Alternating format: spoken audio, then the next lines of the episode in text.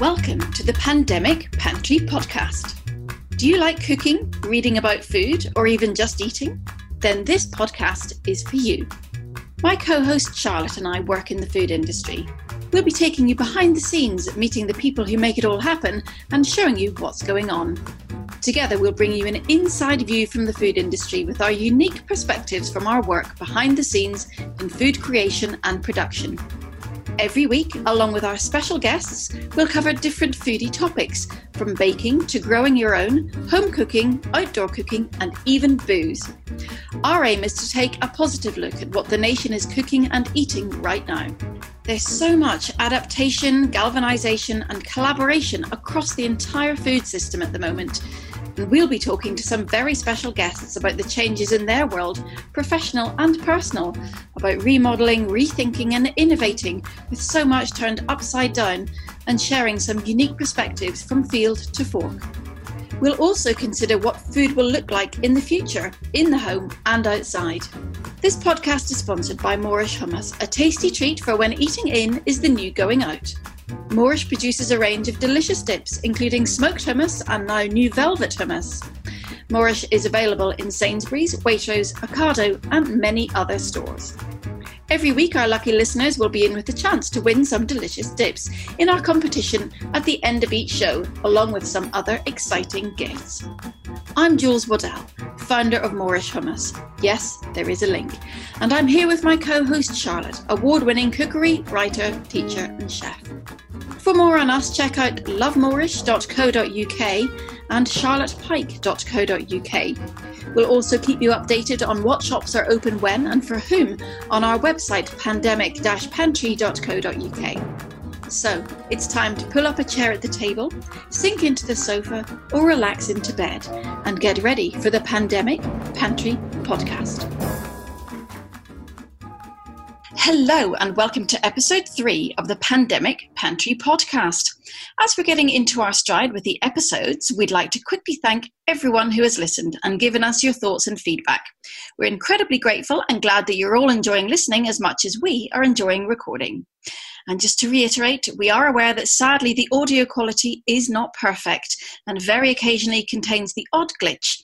This is due to the very nature of the pandemic and the fact that we and our guests are recording from home with less than optimal audio acoustics and the occasional glitch with Wi Fi. Lastly, we have loved receiving your questions about cooking during COVID, and there'll be more on that later. So, on to the show. Hi, Charlotte. How are you? Hi, Jules. I'm really pleased to say that I'm well, thank you. Um, my friends and family are too, which is obviously on my mind a lot. Uh, yeah, we think we might have had it, which is a bit of an odd one. We're both quite unwell, but it seemed very strange. We couldn't really work out what was going on, had lots of odd symptoms. So we may never know if we've had it, but that was uh, not very pleasant, but nothing too serious. But apart from that, just um, enjoying in some respects being at home obviously not having any any work or income is you know a slight uh, concern but i'm enjoying more time cooking at home and just trying to uh, stay well really with you so we're okay, thank you. Yeah, it's really interesting what you say. You think you might have had it, and I know lots of people who are saying that. I don't personally know anyone who has definitely had it. I don't think. I think I know people who know people who've had it. Uh, but it's such a strange thing, isn't it? And and if you have had it, are you then immune? We we still don't really know how that's all working. So it's terribly odd. Um, in terms of me and my family, we're we're okay, thank you. Still on this massive roller coaster. Some days are fine, and some days are really not fine. And as we go on and on, being cooped up together in the house, um, you know, it's quite intense. And there are some good bits, and then there are some challenging bits. So day by day, we're just trying to get on with life and um, take each day as it comes. But this episode has made us very happy, hasn't it, Charlotte? This baking episode is definitely something that has lightened our days in the recording. What do you think? Absolutely, absolutely. It's been such a joy putting it all together. It's been really great fun, and it's been really fun doing some baking over the last uh, the last week as well. Although I'm still struggling to get hold of flour, actually. Ah, well, we'll cover that. This is a baking special, this episode, and we'll cover everything from flour shortages. We'll be talking to somebody with inside info on that. Uh, we'll be talking about sourdough baking. Have you been able to bake anything this week? I actually made flapjacks today because we didn't have any flour. What about you? Oh, delicious. No, I, I, have also made flapjacks and I've been experimenting with different breads made with oats and chickpea flour, which have actually been quite good, but I'm, I just don't have any white flour at all. Have you been able to get hold of some? I have, yes. So my local shop seems to have some sort of magic powers. They have had everything from eggs to bread to tinned tomatoes that people seem to be struggling to get elsewhere. I'm not sure how she does it, but she's doing it, and we're all very grateful. Um, so I do have, I don't have a huge amount of flour. Um, I'm certainly not hoarding flour, but I am able to get supplies as and when we need it. So let's talk about what is going to be on this week's show. We've been delighted to talk to Martha Collison, who you might remember was the youngest baker on the Great British Bake Off, and she now runs a brilliant blog. We'll put a link to the blog on our website. We've also got an exclusive interview with Tess Lister of the Shipton Mill Flour Company, and it'll be so interesting to hear what she has to say about the shortages we're seeing on the flour shelves at the moment and what they're doing about it at the mill. Finally, we're talking to an amazing artisan bakery owner, Megan Charnock. All of that and some useful insider news from what's coming across my desk as a food supplier to supermarkets. And finally, we've had some fantastic questions from our listeners, which I'll be answering at the end of the show. You can ask us your questions on social media or by emailing us at the address hello at pandemic-pantry.co.uk. So, on to our guest interviews for this week. Martha Collison is a baker and food writer. Martha rose to fame back in 2014 when she reached the quarterfinals of the Great British Bake Off, aged just 17. She was their youngest ever contestant. Since then, she's written two hugely popular baking books, Twist and Crave, and writes a much loved recipe column for Waitrose Weekend, which is now published online. Martha is an active supporter of a number of charities, supporting young women and refugees, and is an ambassador for international relief and development charity Tearfund. Martha Collison, welcome to the Pandemic Pantry podcast. Thank you very much. Martha, it's so great to have you with us. Thank you very much for joining us today. Um, one thing that's really interesting about this whole situation is how many people have been turning to baking at home during lockdown. Maybe you could tell us a little bit about what you've been making and if your cooking has changed at all over the last few weeks. Yeah, I think it's it has been amazing the amount of people who've turned to baking. I don't think I've ever had so many hits on my blog ever. Oh, really? Wow. From people just wanting to find new recipes to bake and being a bit more adventurous than they might normally be. I think personally, it's been kind of a back to basics situation. I think in day to day life, when life is so busy and hectic, and you would just buy a few convenience things, even just things like bread now we're at home all the time, it's really fun and nice to put the time into them. So I've just found that we've been making loads of bread, um, where we might buy like sweet treats at, like from a shop as a snack. Now I'm making them, um, just spending more time kind of understanding food and finding comfort in the little things. I think has been really important in this time. Yeah, I think a lot of people will absolutely empathize with that. Um, how have you found your shopping and sourcing ingredients? yeah, it's been an adventure, as I'm sure many people will uh, be able to relate to. Um, I live in Brighton, quite centrally, so that we don't. I'm not used to doing a big supermarket shop because there's not any within walking distance really, um, and I have to carry all my shopping home with me. Um, so I've actually been okay compared to lots of people in the sense that I've been to a few big supermarkets in the car and just found that it's everything's gone. No eggs, no flour, no fresh fruit veg but in all of my local convenience shops, like everywhere within a five minute walk, there's been like abundance of fruit and vegetables. They've really they've adapted really quickly to the change in demands, and we've pretty much been able to find everything we need, which has been a real godsend and really helpful in helping neighbours and friends who have been isolating, finding them little treats. And I just love how businesses have adapted. So all of the cafes on my road have turned into like mini greengrocers and now sell vegetables and flour and fresh yeast. So I feel quite blessed in the sense that it's not been as hard as I think for people living rurally. I know my parents have found it really challenging living in rural Devon to find basics. Yeah, absolutely. And what about ingredients for baking? Have you been able to get everything? Obviously, flour seems to be the big one, flour and yeast. flour has definitely been the big one. It's so bizarre, even going to just like a small local um, big name brand supermarket and finding completely no flour at all. Um, the first time I saw it was yesterday. I went to Waitrose and saw flour in stock for the first time. Oh, really? Um, but but to me, it kind of it's a bit of a pain, but it's also really exciting that people are actually wanting to buy flour because normally people don't buy that much flour because they not, are not planning on baking that much. It's just to kind of like, oh, have it in the back of the cupboard in case you need to make a roux or in case you want to do some fairy cakes. But actually, the idea that people are now see it as a key ingredient, I found quite exciting and quite um, made me quite happy that people are really prioritizing buying good flour again. Yeah, I do know exactly what you mean.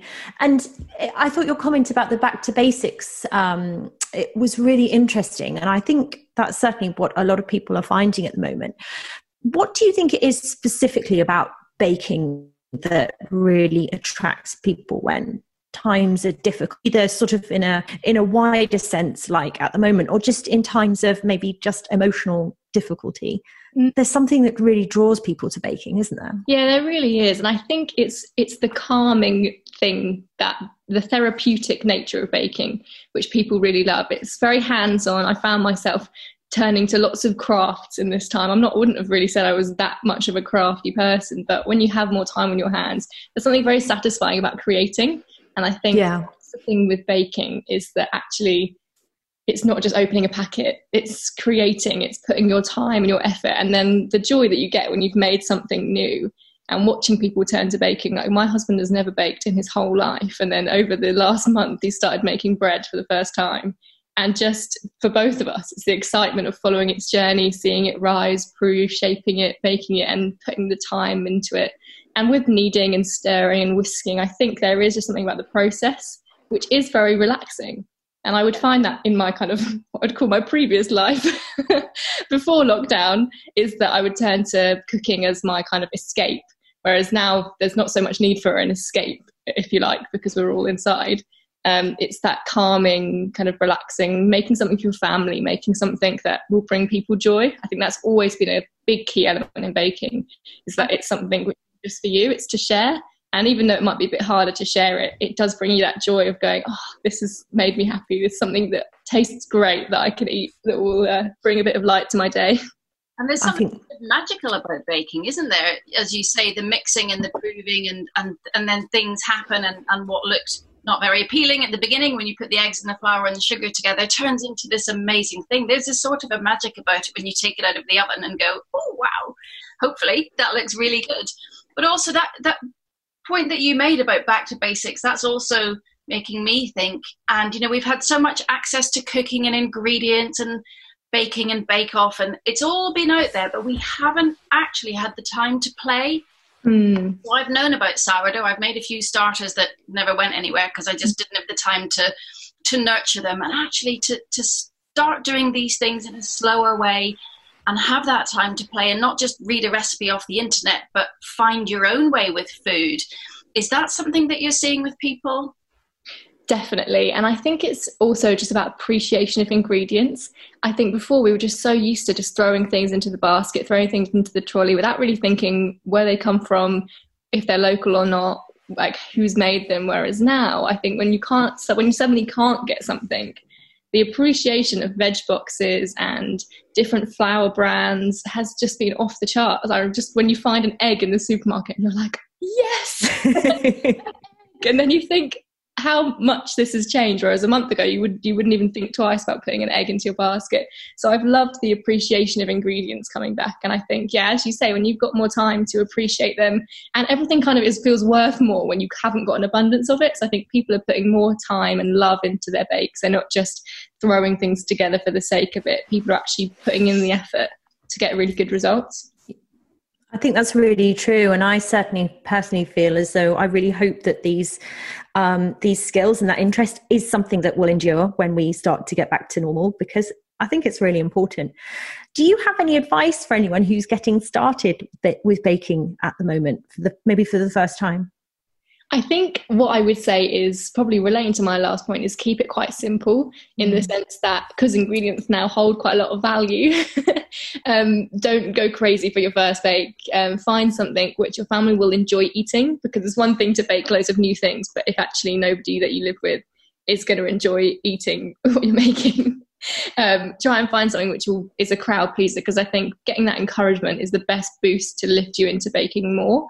Um, so I'd yeah say start with something quite simple, maybe a, like a flapjack or a good tray bake, and start to master those kind of classic skills. I mean, I'm a massive advocate for understanding food and the science behind baking.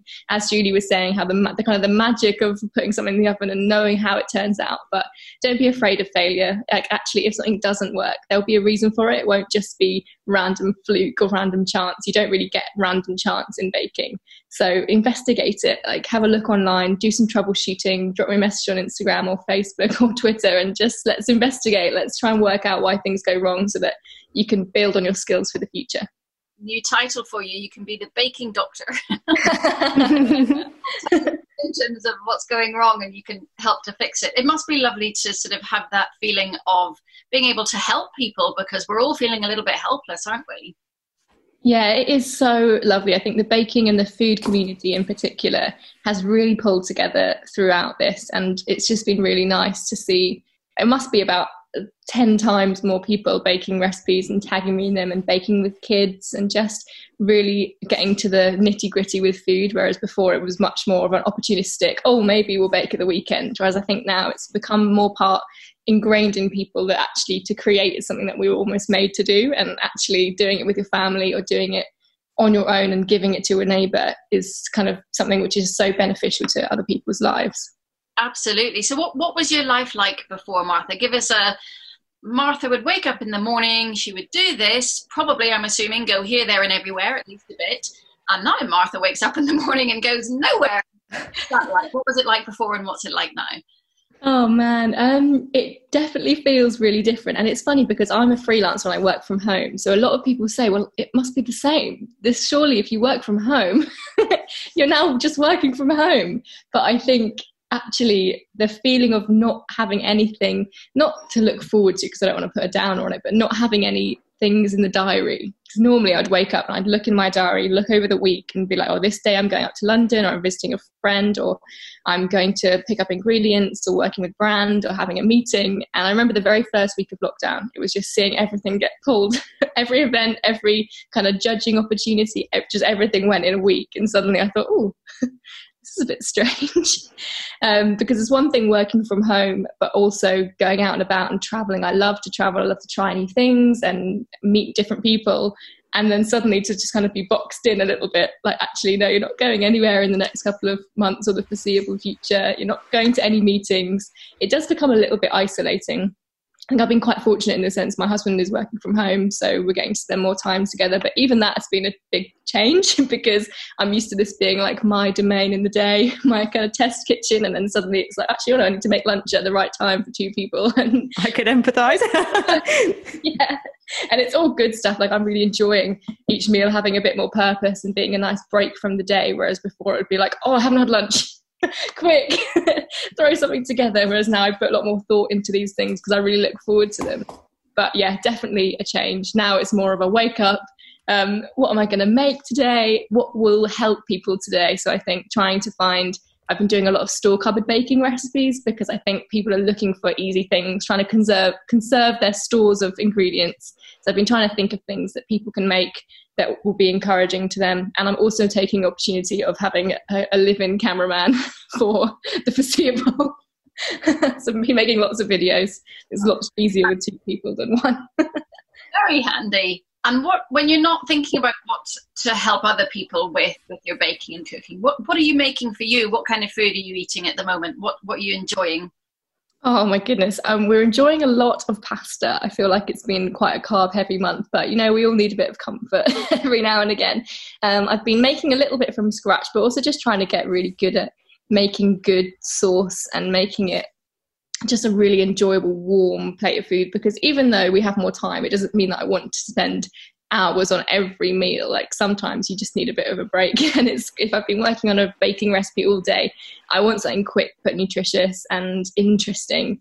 Um, I've also been really loving getting into different cuisines. So I love um, Asian food. We normally would go out for it, but as we can't do that, it's been trying to recreate more of those flavors at home. We're quite lucky to live near a big um, Oriental supermarket, so being able to go there and try different ingredients, um, try and make my own noodles for the first time, just stuff that I would never have thought about not wasting time doing, but spending time doing in the past. I'm now like, you know what? Let's give it a go and see how hard it is and see if it's something that I would incorporate into my routine in the future or actually if it's just something I would leave to the pros. and in this in this new world and new way of doing things, have you found things that actually you think it's a better way and things that you would like to to hold on to when when we are able to to go back to some sort of normality? I think definitely. I think I'm loving the thoughtfulness, I think, which is going into food because I'm someone that really adores food anyway. So I would have liked to think I was quite thoughtful about what I ate anyway. But this new kind of part of life has made me so much more appreciative of each thing that I'm eating, each thing that's on my plate, and where it's from. So I'd love to take that forward. I think supporting local businesses, I've really loved. I love cheese, so it's been um, a tough time for British cheesemakers, and it's been really exciting to see people come together and actually order directly from cheesemakers and think about local farms that you can support for milk or eggs or vegetables. So I think taking things like a little bit closer to home has been really nice and i hope that people kind of stick on with that local delivery services and supporting local businesses in in that way. I think there's just there's a nice feeling that comes with doing that isn't there? There's something sort of old fashioned but yet really nice and and positive and you just reminded me my cheese delivery is coming this afternoon so oh, I think we're all finding these ways and people are getting you know veg boxes and uh, the butcher is delivering just sort of back to the 1950s. Not that I was born then, but I imagine it's a little bit like that. But at some point, it will all change again. Um, you know, we're probably looking at some sort of gradual changes and then there'll be a new new. What are you looking forward to that um, you can't do now that, that you would like to be able to do again at some point? Give us three things that, that you're really looking forward to, Martha. Oh, it's hard to it's hard to choose just three, isn't it? Um, I think the number one thing I'm really looking forward to is seeing family. I mean, um, we live down in Brighton, but none of my family live here, so we've not seen anyone in our extended family for quite a while, and we really miss them. It's just bizarre how much, even though we wouldn't see them every day or even every month, just when that opportunity is taken away from you, suddenly just makes you want to be with people and eat with people and have people around for dinner. So family and friends would definitely be the first one. Um, I think going to restaurants will be something that I'm really excited about doing. Um, we live just in a really bustling food community, and it was really sad seeing them all board up the restaurants for the foreseeable or work out how to do takeaway, sometimes successfully, sometimes not. So it would be really nice just to be in that kind of environment again. Um, when I thought of a third one. Oh, and the third one would be travel. I think just we had it's easy to let your mind wander in these times where we're stuck in our own homes about where we would love to be. And I just can't wait to um, travel around the UK and go on holiday again. We were supposed to go to Berlin um, about a month ago just for a long weekend. And we're just really looking forward to discovering a bit of new food scene and having some new experiences. So I'm really think I'll really appreciate that next time you can get on a plane or get on a boat and really enjoy that kind of thing. Well, hopefully it won't be too long. And as you say, you'll really appreciate it even more when it does happen. So thank you very much for your time, Martha. It's been an absolute joy. We cannot wait to put this episode out. So thank you very much and uh, happy baking. You're so welcome. That was so interesting and lovely to hear that Martha's blog is booming. Do look out for the links to that on our website, pandemic pantry.co.uk. Next, we speak to Tess Lister from Shipton Flour Mill. Tess Lister works for her family's heritage flour mill, Shipton Mill in Gloucestershire. Shipton Mill is a traditional flour mill, milling a wide and diverse range of top quality organic flours, from the familiar white wheat flours to a range of specialist heritage grains. There has been a mill on this spot since the time of the Domesday Book, which Tess's father John found in 1979 and painstakingly restored. The arts and craft movement and revival of traditional skills were at the heart of their restoration, and they now produce exceptional quality flour with respect for the environment and the land. Their farmers farm without the use of chemicals and using sustainable practices to promote soil fertility and regeneration. Shipton Mill holds a royal warrant for flour milling from His Royal Highness the Prince of Wales, who lives just a few miles down the road. It is, I have to say, a truly magical spot with its beautifully restored mill, river, and mill pond to a thriving ecosystem. Customers can, in usual times, buy flour directly from the mill as well as online. Shipton Mill also supplies flour to a large number of bakeries, restaurants, and hotels. Terrified her father and brother on the business and shares snapshots of life at the mill and her delicious recipes on her website, The Miller's Daughter, and is the author of A Handful of Flour Recipes from Shipton Mill, a beautiful cookery book, family's favourite recipes. Tester, welcome to the Pandemic Pantry podcast. Tess, thank you so much for joining us. It seems as though there's been an explosion in demand from people at home looking to buy flour. Even a few weeks in, as we are now, it's still the one ingredient I can't get my hands on. I understand the number of orders you're receiving on through the roof. Can you talk us through the last few weeks for you and your family at Mill, please? Yes, absolutely. Um, so previously, most of our trade in the past has gone to artisan bakeries and chefs. Um, usually, the quantity of website orders that we receive for home bakers is is very consistent, and we don't need to monitor it uh, on a daily basis. So we'd usually get maybe hundred orders a day um, for micro bakeries and home bakers that would come in through the website. And then one morning, as you may have heard um, my dad say in an interview, we, we woke up and there were around 10,000 orders waiting for us to dispatch. So we were suddenly required to step up and try and supply thousands of home bakers in an incredibly short space of time. So it's been a real challenge to increase our workloads to meet a jump in demand like that overnight which, as you would expect, coincided with some of the lockdown measures being introduced. Um, when we saw the 10,000 orders, we just had to close the online shop completely um, because we couldn't take any more on, and we just worked flat out for, for three weeks to clear that backlog.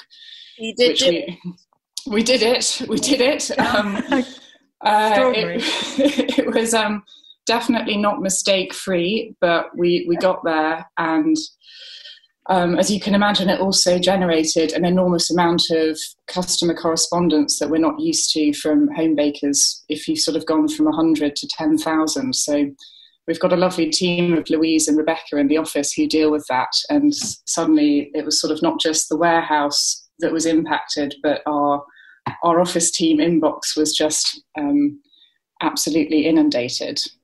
So we, we cleared it. And a couple of weeks ago, we've reopened the online shop. But obviously, the challenge has been to prevent having to close again if we get swamped with that level of demand and how we can stagger that um, to be able to remain open. So we've we've developed a very rudimentary sort of queuing system, which um, is far from ideal. But our web designers come up with in a very short space of time to to sort of say, right, you can at least open the shop. It's not perfect, but but you're back online again, and it prevents us from being able to take on more orders than we can physically process in a day. So we just release what we can take on, and then once that's done, we start start again the next day with a clean slate. So what um, is it that is preventing you from fulfilling bigger orders? The is it the staff? Is it the the grain? Is it the milling process? The bags? Um, it's it's a combination of a few factors. Um, so in terms of the logistical side, it's it's that we're not really set up to deal with lots of individual home baker orders on that scale. So the number of people who currently want to buy, if we usually do 100 a day and you might get 10,000 upwards.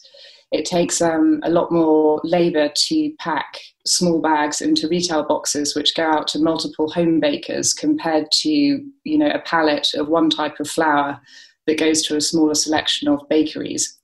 So there's that logistical challenge on the packing side.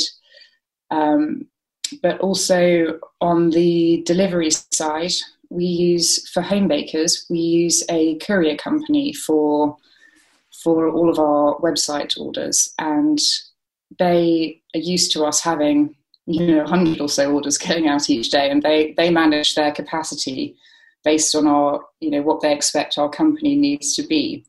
So overnight, they also had to say, right, well, you usually get this many trucks, but now you're saying you need this many, and we just can't, we just can't get that to you overnight. Um, because obviously the courier companies are facing the same strains that lots of business are with, with drivers off work and suddenly everyone wants to order online for home delivery and there must be so many businesses like ours who i think need that extra support from them Wow. And what's the picture like in terms of grain supply and milling? I understand there's not a shortage of grain, it's just the issues processing it really that are causing um, nationwide flour issues. Yeah, I, th- I think um, I have.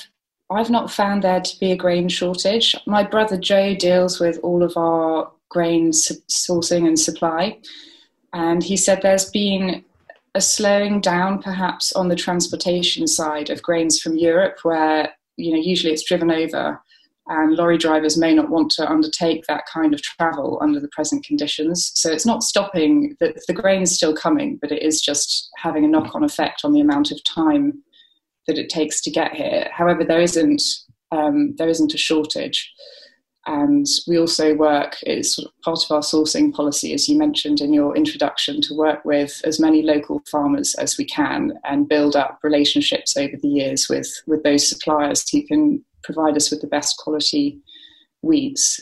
On, on the milling side as well, logistically, we've been we've been very lucky in that we've been able to keep milling. The mill's on lockdown. We haven't had any illnesses in the team, so we've been able to keep going. Obviously, with stone grinding, you can't just speed it up. Um, if you want to produce a flour of the right quality, there is there is that you know it can only go at a certain speed. But from talking to my dad, John, he's sort of the, the logistical issues are not so much the milling grain as the the packing also the packaging um, there are very long lead times on packaging at the moment so we don't have enough packaging or trained staff to actually pack 24 7, which is one of the other issues. And then the delivery, because we can't get necessarily collections every day, or they might only be able to take half of what we need to send out to our customers. So, so as a business person, how does it feel? Because I'm I'm sort of putting myself in your shoes, and if if I had orders that I couldn't fulfill, um, and this may be a once in a lifetime, well, hopefully, you know, this situation is so unusual um, you know there is there's a huge opportunity for you guys there, but lots and lots of challenges to actually fulfill such such amazing order quantities. How does that feel from a business point of view? Are you okay with it and just going to say we'll do our best and, and we're really trying as hard as we can and that's okay or are you thinking oh i wish we'd we'd had some sort of warning or crystal ball how does it um, well I, I think it there's a sort of um, I think we feel a responsibility to get as much flour out to people who need it as we possibly can. And it's a real delight when people write into us and they say how happy it's made them because it is such a basic, ordinary ingredient. And there really isn't this level of interest in it normally. So it's such a nice feeling, and um, customers have taken the time to write us really lovely letters. Um, but on the flip side, um, obviously we can't take on all of the orders physically from you know from the number of people who want to order. We are a small flour mill, and we can't take them on all at once because it's just not physically possible. And I really hate that feeling of um, disappointing people. So there are also lots of people out there who are desperate for flour, and it's you know a family business. So we're really passionate about it, and I, I, feel sort of very disappointed when we can't take on everybody's order in one go, but it's it's just not possible to sort of make that shift in the time frame we've had. Tess, what are you um, seeing in terms of changes in your customer base? What are you seeing um, in terms of increases in new customers? And what's your split now like between home bakers and bakeries and businesses? Um, we've seen certainly a, a, huge increase in home bakers, as I mentioned. Um, so there definitely has been a profile shift in that sense. Whether or not they will still continue to shop with us, I don't know. I think it's too soon to say. And um, I very much appreciate that there are a lot of people who may not shop with us repeatedly who need flour for because they're in isolation or you know for self-sufficiency um, so i don't know how many of them will necessarily need to continue to shop with us going forwards but um, it's nice to be able to try and help as many people and small businesses um, as possible and are you getting any time to bake at the moment? I've been um, working my way through your beautiful book. I made your focaccia oh, um, this oh. week, which was stunning. Um, oh, what um, What are you uh, baking at the moment, if, if, indeed you have any time? Um, I have done a bit of baking over the Easter bank holiday. I baked um, Gruyere and onion tart, which is my sort of favourite Easter bank holiday lunch. Delicious. And I'm attempting our head baker, Chris Hollister. He has a recipe for sourdough pizza, which I was hoping to share later this week or next week. So I'm testing that one out um, to see how that goes at the moment. And if it's Amazing. good, we'll have pizza for dinner tonight. Amazing. I understand um, even your book sold out now. yeah, I'm, yeah, sadly, um, the, the publishers' printers have had to close for the virus. So we're we're out of stock, but it's it's still on Kindle, and we're hoping we might be able to get some more in in June. Fingers crossed. Fantastic! So that's one to watch. That's the knock-on effect of things that you don't even realise are are are happening because of the situation. Uh, well, I guess that is a lovely perk of the job that you get to test out things like sourdough pizza. I wish I uh, I lived in your house. So. What talking of your house and your home and your life? What what what was your day to day life like before? So Tess wakes up in the morning. Tess does this, this, and this. And then what's that like now? We're trying to get a feel for how things have changed for different people because some people are feeling it more than others. Some people's lives you know still producing or farming or whatever. What what what was your life like and what's it like now? Um, so before um, i spent most of my time on our Tetbury Mill site um, and then I, I, work over the water wheel. There's a little office up there. Um, and i was mostly doing marketing creative and a little bit of legal from time to time, although that's very ancillary. Um, and then I, I've also spend a few days a week in North London. Obviously, on lockdown, that has changed entirely. So I'm now living on site at our Frampton Mill, and the rest of my family are living on site at the Tetbury Mill. So I'm not actually, we're, we're having to Zoom call um, for our meetings, um, and we've got all of our teams in sort of separate units basically so that there's not too much um, there's no interaction of people that's not absolutely necessary. So does that feel strange? You've effectively almost moved house. It, it does feel strange. Um, I, I sort of have to be close to the business um, but now for the last sort of five weeks i've been nearly exclusively doing i'd say 12 to 15 hours a day just of customer correspondence um, on social media and emails that we wouldn't usually get. So it's just been all hands on deck trying to to get those orders out from the backlog. That's extraordinary. That's extraordinary. Well, I, I must I must say that um, I have heard from so many people who you have just made their day, made their week, uh, who have managed to get an order from you. so you it's so absolutely brilliant what you're what you're doing. It's extraordinary the amount of effort you've all had to put in to to step up. But I know that you've made a lot of people very happy with everything you've managed to do. Thank yeah, you. I'm in a few Facebook groups and I can see somebody will post, oh, quick, it's open. Oh, God. or I've got my flour, I've got 16 kilos of flour. And it's like a whole, a whole new way of, of people looking at things. Well, listen, at some point, in some way, this will end. and what we're trying to do is is understand what are you missing about this new way of being in other words what are you really looking forward to when this is all over um, i think most looking forward to on a really um, simple level is just being able to go out and buy really you know choose my ingredients for food at the moment because we can't really do just a really simple thing but i love going out and picking fresh veg and cheese and those sorts of things and um, obviously that's not an option and just seeing family and friends again um, and also hopefully a return to a more normal way of life which isn't you know sort of all hands on deck every day of the week and maybe going back to sort of um, doing my normal job day to day Absolutely. Yeah, sounds good.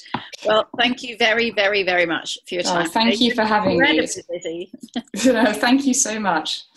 Thank you so much for your time, Tessa. We really do appreciate it, especially at such a busy time. And and thank you for everything that you're doing because it is just such a joy to open that paper packet every time and cook with such beautiful flour. And I, I say that genuinely. It's just gorgeous. And I hope all your customers who are trying your flour for the first time will really realize and appreciate just how different and beautiful it is too. And now let's meet our final guest of the week, baker Megan Charnock.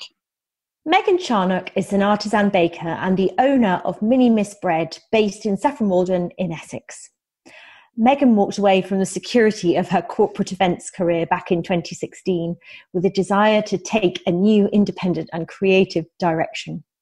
Having experimented with bread making, it was sourdough that really sparked her passion, and Megan and her husband opened their small town centre bakery in 2018.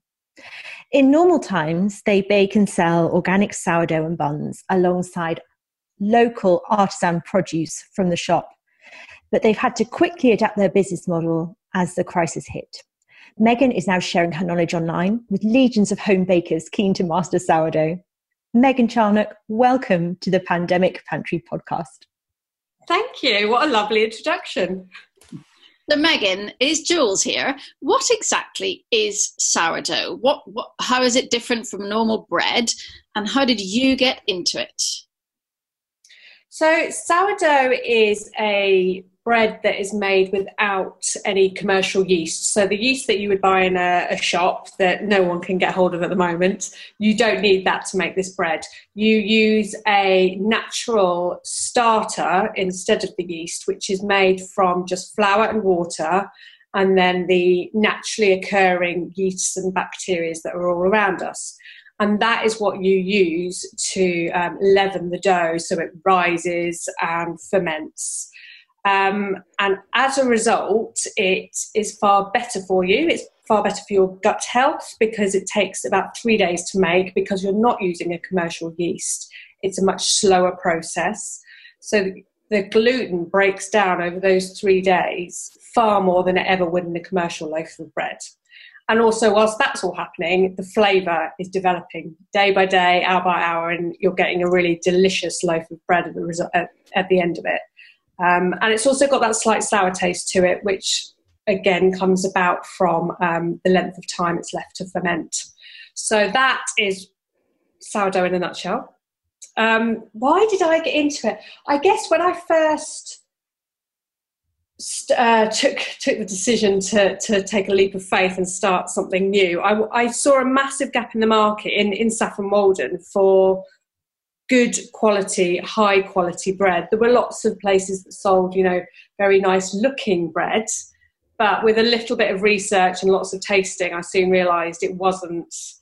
Uh, Real bread, isn't it? it makes bread, a difference. Exactly. Mm. And there was so much bread that was out there described as sourdough that actually had yeast in it as well. And there's this thing that um, you can get sourdough flavorings now to make a commercial loaf taste like sourdough. That's in a lot of the supermarket loaves, isn't it? Yeah, exactly. Shockingly. Um, they call it sour faux. It's now got a name. It's not the real thing.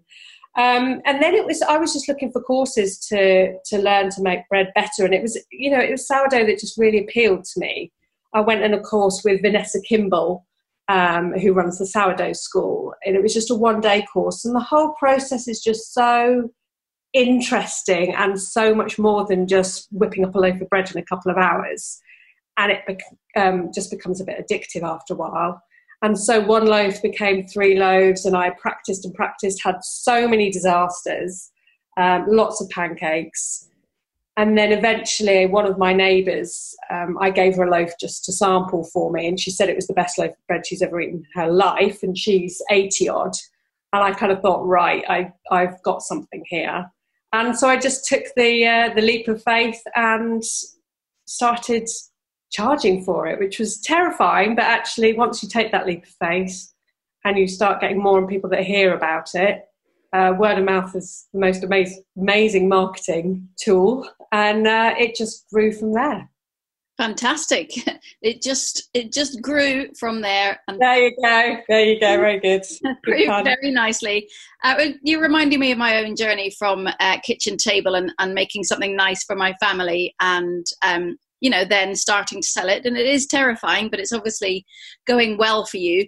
And i think there's certainly um, you know in, in Moorish my hummus company we we monitor food trends and what's big and what's coming through. And we've mm. seen sourdough you know growing as a, a, trend. It's growing in popularity and has been for a little while.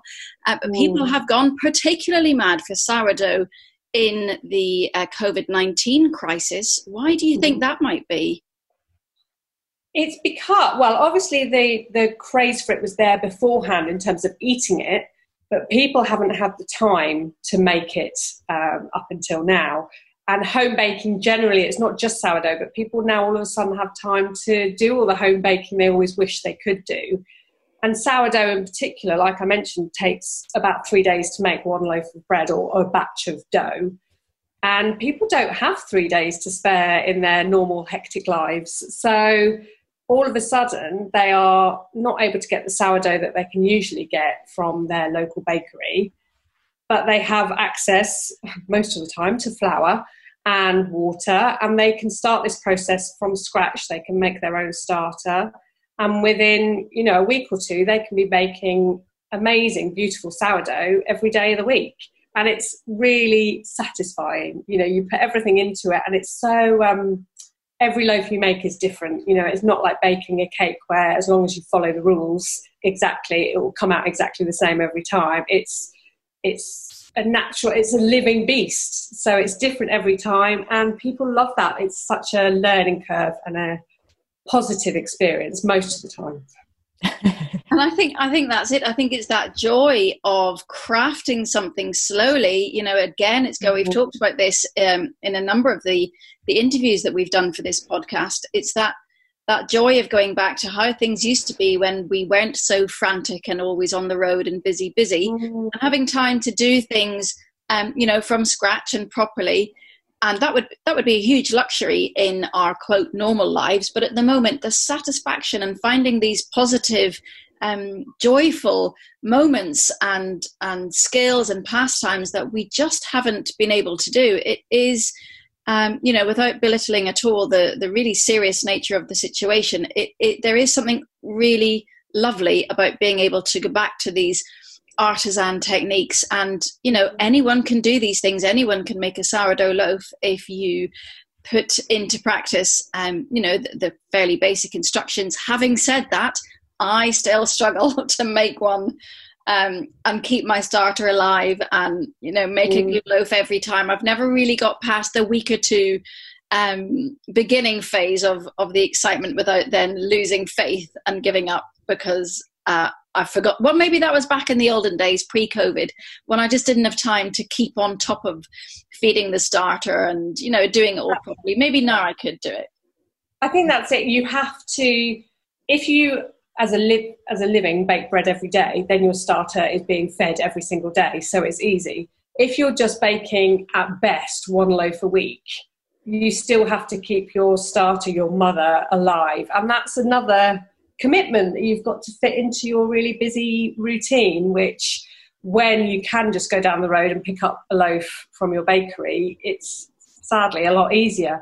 But there is such, I mean, you, I think it was almost starting to happen a little bit before um, the, the outbreak because you know, people are starting to get more into slow food, aren't they? And, you know, there's a bit more interest in fermentation generally and kimchi and those sort of things. And it's, people are starting to realize with just a little bit of time, not much skill, but just a bit of devotion, really, you can come away with really delicious tasting foods. Um, and you get the satisfaction from making it as yourself from scratch with very few ingredients or, or skill, like I say. And it's, it's so satisfying. And I've been making sauerkraut, and that is Ooh. so straightforward that even I can make that without the wheels falling off. And it's incredibly satisfying, and it's also super good for you. And it's back to these natural fermentation processes and doing things like we did in the olden days. My children laugh and call it massaged cabbage because they say, mm. Well, what's in it, mummy? And I'm like, It's just cabbage that I massage in salt and some caraway seeds. And so, you know, this massaged, relaxed cabbage is what I eat. And they think I'm bonkers, but I know it's doing me good and it's delicious. Um, and you know what's got into it as well. We were we couldn't believe it. My husband just the last few days has been making um, wraps. Our children love wraps for lunch, and we always just pick up a bag of tortilla wraps when we go to the shops. But we haven't been going to the shops so much, so he was like, "Well, I can make them. How hard can it be?" And then he was looking at the ingredients on this bag of wraps, and it's got pork fat in it. And you're thinking, why? Why does a bag of wraps need to have that in? It doesn't. Think one of the worst things for nasty ingredients, actually, when you look at the back, supermarket bread is is not it's good. It's so depressing, especially. I mean, sourdough is different because it does take a long time, but normal bread made with is with a yeast. Again, it's just three ingredients, and it doesn't need to have all this all these nasties in. It's it's depressing. But again, understandable. Life is life is bonkers, and people need quick food as well as slow food. So you know, I who am I to criticise it? But it is a bit depressing at the same time. Well, one of the three ingredients is flour. Mm. And anyone who's uh, looking at anything food related at the moment will see there is a real shortage of flour. So, what surprised me in the first few weeks was um, those chips that I, I did make to the supermarket. I would look at the flour section and it was completely empty, but yet there was bread on the shelves. So people were shunning the bread and buying flour either in the uh, you know the, the thinking that they would have to plan to make bread at some point or maybe just the idea of having time on their hands and they wanted to give it a try. But i've i've read a bit into it and you know why this shortage uh, is there and is taking so long to rectify. I think it's starting to come back now as the flour mills are um, you know adjusting to the demand. But uh, what do you think is is going on in the mills and and this shortage of flour? So, from what I understand, it isn't that there is a shortage of flour or grains at the mills. They've got all the, the grain there. It's just getting it out quickly enough, turning it around quickly to meet the massive increase in demand at the supermarkets. And the mills, at the moment, ordinarily, they only um, I think only about four or five percent of the flour that they package up goes to supermarkets or shops for you know in small bags. The rest goes out in bulk to bakeries and food manufacturers. So all of a sudden, the supermarkets' demand has gone through the roof, and they just haven't got the, the packing ability or resource in their mills to keep up with that demand. So where there was a suitable amount of flour when we were all baking once a month, um, there now just isn't the the um, production to put enough on the shelves for people that are baking four or five times a week. And it's it's a struggle. I hear they they're trying to adapt, but it's I think it's packaging it into those small bags. Their their production processes aren't set up for that, and I think they are trying to adapt, but at the moment it's it's not easy, especially when you know half of their staff are isolating as well. So they are working around the clock to meet demand where they can, but it's still not enough. It's the one thing I've not been able to buy. And I am a sourdough baker. I'm a baker. Um, so I'm, and actually, I wrote a book about fermentation and sourdough five years ago. Oh, wow. I've never had more inquiries or questions. That's yeah. sort of yeah. looking at forgotten techniques. But I'm trying to get my starter, keeping it lively and giving it to people mm. because everyone's interested. I can't get the flour. And then my local mill, Shipton Mill, which I think is your yes. mill, isn't it? Yeah. They're not selling they're, they're released lots in batches as so many are now online and they go in under 15 minutes. It's absolutely extraordinary. I mean, so how are you finding your supply? They are they are supplying bakeries and small businesses still aren't they? So are you yes, still able to get are. your sacks of flour? Yes so although our bakery we've had, we've closed it we made the decision to close ours. A lot of bakeries have stayed open but for many factors i won't bore you with we made the decision to to close but we, um, it kind of came about a bit of a coincidence, really, because we had a huge flour order in place before we closed and it got delayed when things all started to go a little bit funny and it got delayed for a good two or three weeks by which time we'd closed. So i diverted it to come to our home thinking well i don't want it at the shop. I you know people break in and goodness knows what will happen. Um, so we got it here and it was 500 kilograms turned up on, on my driveway. It, coincidentally, on the day that my husband had to go away for a few days, so I had to lug 500 kilograms of flour with my girls just sitting and laughing at me. I've never felt that. Who needs the gym? I know. I suddenly said, "Who needs Joe Wicks anymore?" When you've got 500 kilograms of flour. Um, so we were still able to get that um, that order, and that has carried on for the last few weeks. We've still been able to to put that order in. So what we've been doing, because obviously we're not producing the same amount that we were um, at the bakery, but we realise we have a bit the ability to get the flour that others can't. So we have just been spending our days packing it up into one kilogram bags, taking orders, and delivering it round to residents of Saffron Walden and surrounding villages. Some people have been taking big sacks off us and then packaging it up themselves for their friends and family as well, um, which is just thank goodness, you know, I just feel so glad that I can get flour out to people. It's not enough still, you know, especially people that are now on the sourdough train and they're having to refresh all the time. But it's one way for people to get the flour that they weren't otherwise able to. And it's good quality flour as well, which makes me happy. And you work with a number of local dependent artisan businesses in terms of selling their products. Is there any collaboration going on? Is there any collaboration? What, sorry? Going on locally with different products? You sell local amazing butter chocolates. Is there anything? Do you mean right now during lockdown? Mm. Nothing at the moment. We've had to keep it really simple. Um, primarily because we've got our two young children at home. So it was very hard for us to. I find it really frustrating, as I'm sure you do you're with when you own your own business, you just want to always pushing forward and pushing forward and coming up with new ideas. And collaborations is one of the biggest things that I like doing the most. But we had to be careful whilst we were both at home with the two children to not make life impossible for us and too stressful at a time that you know is stressful enough for everybody. So I've just eased back on those sort of things for now. There's lots of conversations going on about things that we could possibly do when we get back to the shop um, but right now, I haven't been doing any other collaborations now. It's a time for doing things differently and then planning for what might come next, isn't it? That's that's how exactly. I. Sorry, Have you got any tips for making a starter or keeping a starter alive from somebody who has struggled a little bit? Well, if you're making a starter from scratch, I have to admit I've only once ever made a starter from scratch because once you've got a starter going, then then that's it. So I would never pretend that I'm an expert on making a starter. But what I do know and remember is patience. You know, you just got to keep going with it, keep feeding it. It takes about seven days to make a good starter from scratch.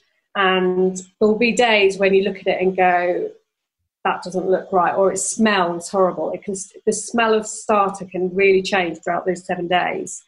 Um, but you've just got to keep going every day, just keep going back and refreshing it and have faith. Don't try and do anything fancy with it. Sometimes people add apples and things to it, thinking that that's going to help, but it doesn't need it. Good quality flour. Um, if you want to give it a bit of boost, pop in a little bit of rye flour or a bit of wholemeal. But patience, I would say, is definitely the key, and just just keep going with it. Really. Well, thank you very much for that. It is a very strange time that we're all living through at the moment. We're asking our guests what three things they're looking forward to when, at some point, in some form, this is all over. What three things are you looking forward to, Megan? First and foremost, I was, I was speaking to my husband about this the other day. We really miss our customers. The, the shop that we, we run is it's very small, but we have built up a really amazing community around Mini Miss Bread which started when we first set up the business from home. People would come and collect their bread from our front door. So we got to know people really personally, and it's just grown and grown whilst we're at the shop. We know the majority of our customers, we know what's going on in their lives, the ups and downs, and we really miss them. You know, it's such a community. We have these incredible queues, and everyone gets to know each other in the queues, and they talk to each other and see each other every week. And I think they're probably missing that as much as we are. So we we can't wait just to see everybody again because it's it's part of the Saffron Walden community, the the Mini tribe as we call it. So that's definitely our, our number one.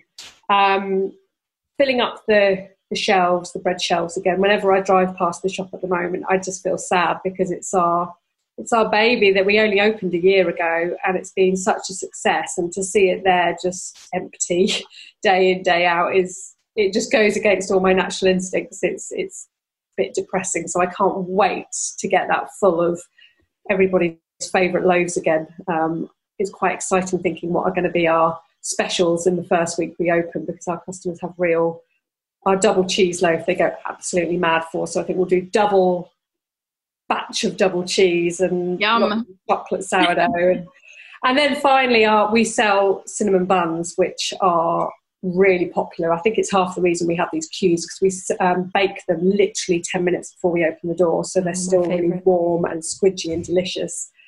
And I mean, it's been better for my waistline, but I cannot wait to have cinnamon buns on tap again, or the cardamom buns, which we just started doing before we closed, which are incredible. And I miss them. And the smells, you know, of making these things in, in a small space, it's the smells that just waft out of the shop are, are amazing. So delicious. Well, I have to say, these interviews always make me incredibly hungry, and this one has not failed to deliver.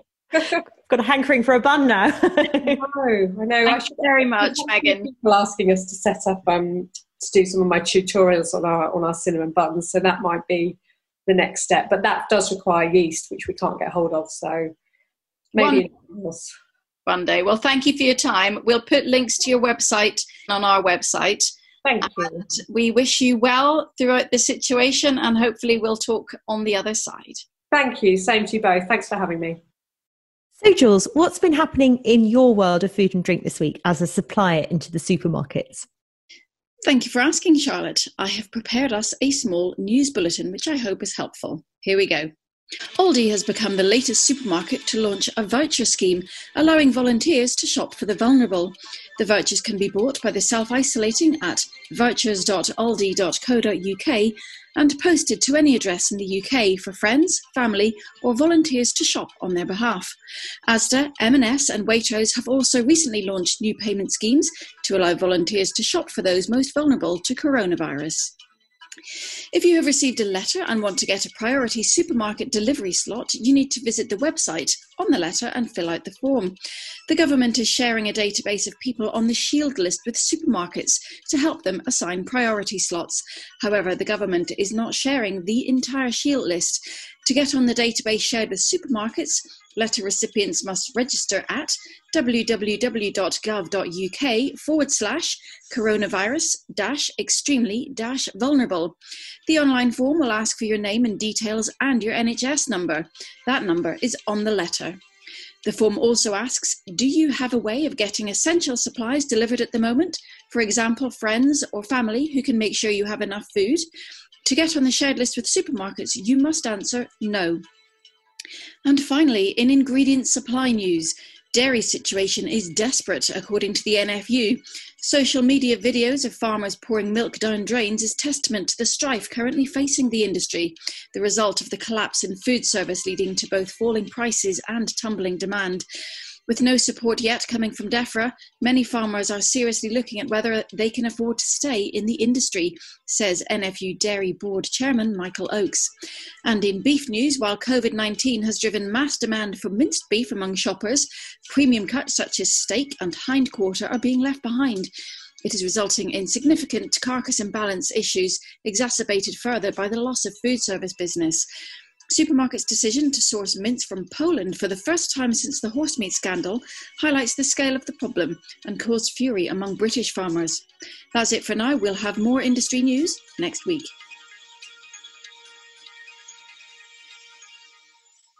So, this week we've been delighted to receive your questions about cooking during COVID. Yes, Charlotte, we need your expertise for our listeners. The first question we have is Can you smoke a sea bass? What do you think? Well, the answer is yes. So you can smoke any fish and sea bass nicely when it's smoked. Combination of the fish and the smoke flavour are really natural. It's really excellent pairing. So um, there are two ways you can smoke the fish. You can smoke it whole or you can smoke the fillets, and you can either smoke them hot or cold. So, by hot smoking, uh, you'll cook them over a higher temperature. And typically, this is done at sort of 50 to 100 degrees. And that means that the, the fish will actually be cooked as well as smoked. This is actually the easiest way of smoking any kind of fish or meat um, because it can be done in any vessel that has a lid. So that might be a lidded barbecue, for example. If you've got a kettle barbecue with a lid, or maybe a wok or a pan with a lid that you can do over the stove in your kitchen. And it works really well in any kind of kitchen, even if you live in a flat, for example. You don't need to have the doors and windows open. You can just run an extractor fan and it will work really nicely.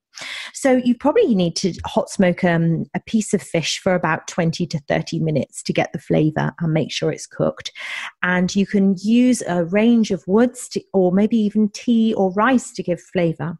You might need to put some salt or, sh- sorry, you will need to put some sorry, you'll need to cure your fish before you smoke it.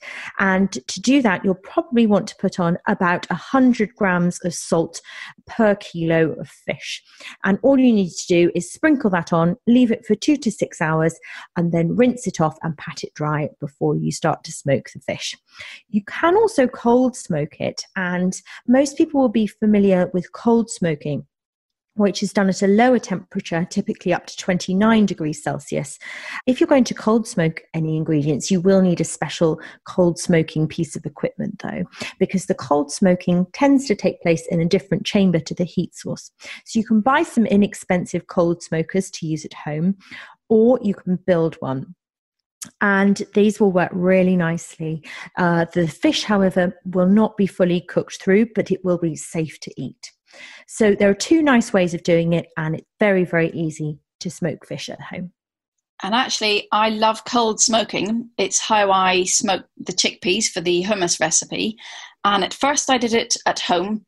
Um, and I had a, a Pro Q Eco Smoker, which is like a sort of a tall cardboard box. And you buy the little wood chips and all the equipment from the website. We'll put a link to that on our website and you can smoke we smoke salmon and all sorts of interesting ingredients that you can smoke cold smoke at home with this um, little machine. So that's pretty good. What would you eat smoked sea bass with? Obviously i've had smoked salmon and smoked haddock and things. Smoked sea bass i don't think i've ever had that. What would you have it with charlotte? Well, uh, smoked fish pairs really nicely um, for some of the most simple options uh, with eggs. So, scrambled eggs uh, are really, really nice with smoked fish. Uh, they are lovely in salads. They're really nice on toast, for example. So, there are lots of simple ways you can enjoy smoked fish. It's also really nice to have smoked fish as part of a cold platter for a starter, a selection of cold, um, cold fish, maybe a, a little bit of smoked sea bass, smoked mackerel, smoked salmon, or something maybe with some homemade mayonnaise with some herbs in. It would be absolutely amazing. Either cold starter, cold lunch, and it, it's just so good. Wow, that sounds very nice indeed. So that was from Simon in the Cotswolds. I'm sure he'll be delighted to hear what you had to say, and that's really helpful. The next question comes in from Jenny in Hampshire. And she's asking now, I actually thought she'd got this question the wrong way round, and I checked with her. She's asking how to use fresh tomatoes in a recipe that calls for tinned tomatoes or passata. I thought she was trying to use tinned tomatoes instead of fresh, but she's not. And the reason for this is very particular to this situation at the moment where she's not able to get tinned tomatoes in her local shops. So she was wondering you know how many tomatoes do you use to make the equivalent of the tin tomatoes and do you have to cook them first and how does that all work well, this is really interesting. I mean, typically at this time of year, I would probably be choosing tinned tomatoes over fresh because the fresh ones aren't at their sweetest at the moment. That tends to be a bit later in the summer. But obviously, this is not situation normal. So, first thing um, to answer your question is a tin of tomatoes is usually around 400 grams. So, I'd be looking at trying to match the same weight of as that in a recipe. If I were using, if I was substituting, for example, um, fresh tomatoes for a tin of chopped tomatoes, then I'd probably want to peel them first by plunging the tomatoes into boiling water, leaving them to soak for a minute or so, carefully removing them from the water and then the skins will just slip off.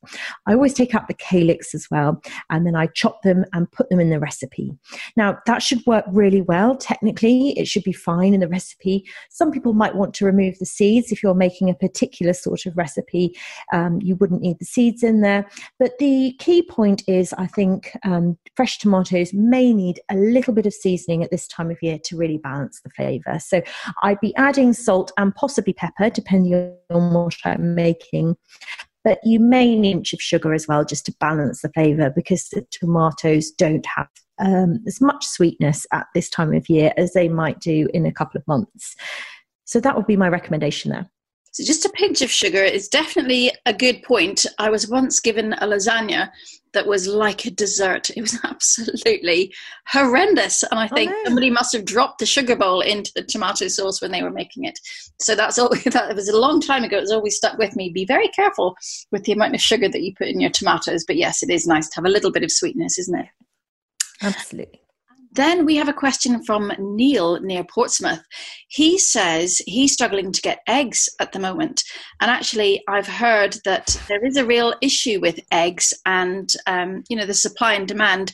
We might be looking at higher prices coming through just because uh, we literally cannot get enough eggs for the amount of eggs that people are trying to buy.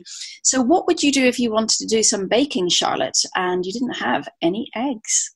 Oh, that's really interesting. Well, there are a number of options you can um, you can do to replace eggs in a recipe, and this is really interesting if you're looking at making a recipe vegan um, or just trying to manage um, your supply of eggs. So, a couple of options for you. First of all, you can use fruit as an, a replacement for an egg. Now, that tends to work best in cakes. So that might be, for example, a mashed ripe banana or some apple puree or applesauce, as it's called in the US. So that's commonly added to a lot of fruity cakes to replace an egg. Another option for you is something called aquafaba. Now, aquafaba is actually quite fashionable at the moment. It is the liquid strained from cooked legumes. So, this could be uh, liquid strained from dried pulses that have been cooked, or the liquid that comes in a tin. So when you drain a tin of pulses, you'll notice a sort of gloopy liquid. Um, that is actually the aquafaba. So that will be uh, a really good replacement for eggs in a recipe. So the rough guide for measuring it out is to use around two to three tablespoons to replace an egg. And this does actually whip really well. So it works as a fantastic replacement for egg in mousses and aiolis, mayonnaises, and even meringues. So that's a really good one to know about. I'm sure it's on your radar, Jules. Yes, the tin chickpea water is something we've been asked for more and more um, in terms of supply from the factory. Um, it's something that I've made it myself. I've made chocolate mousse using aquafaba, um, almost as an experiment, just to see if I could believe what I was told, which is, you know, it does it does give structure to things in an egg-like way. And uh, I was really pleased that it did not taste of chickpeas at all, because that would be very strange when making sweet recipes. So it, it was very effective and the product was very delicious. Amazing. I do have one more recommendation for you, actually. It's uh, camelina seeds. Now, camelina seeds are a small seed that's grown in the UK. They're mainly grown in East Anglia, and they're sometimes known as gold of pleasure. And they, it's a crop that's been grown for thousands of years, but they work fantastically well um, as an egg replacement. So you can find these, you can easily buy them online, and lots of health food shops are starting to sell them now. All you need to do is to take a tablespoon of these seeds and soak them in three tablespoons of warm water for half an hour, and that will replace an egg. So you can just put that directly into a recipe.